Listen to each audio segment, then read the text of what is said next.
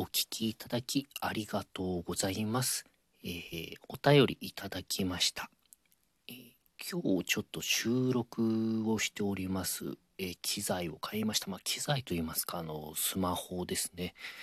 え今日はあの、最近話題になってる Google が作った携帯ですね。ピクセルの 4A、4A をちょっとえー、それに変えたんですけどそれのマイクがどれほどかっていう試験も兼ねてやっております。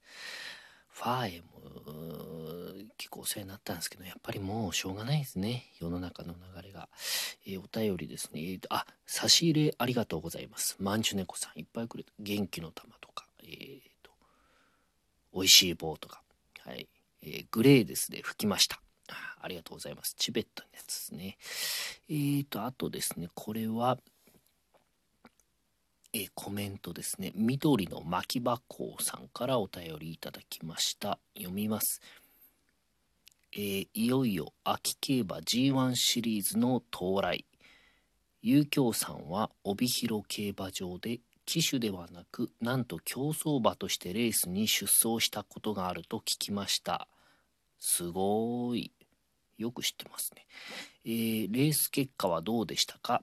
その時のお話、エピソードなど聞けたら嬉しいです。万栄競馬は一度見に行ったことがあります。そうですか。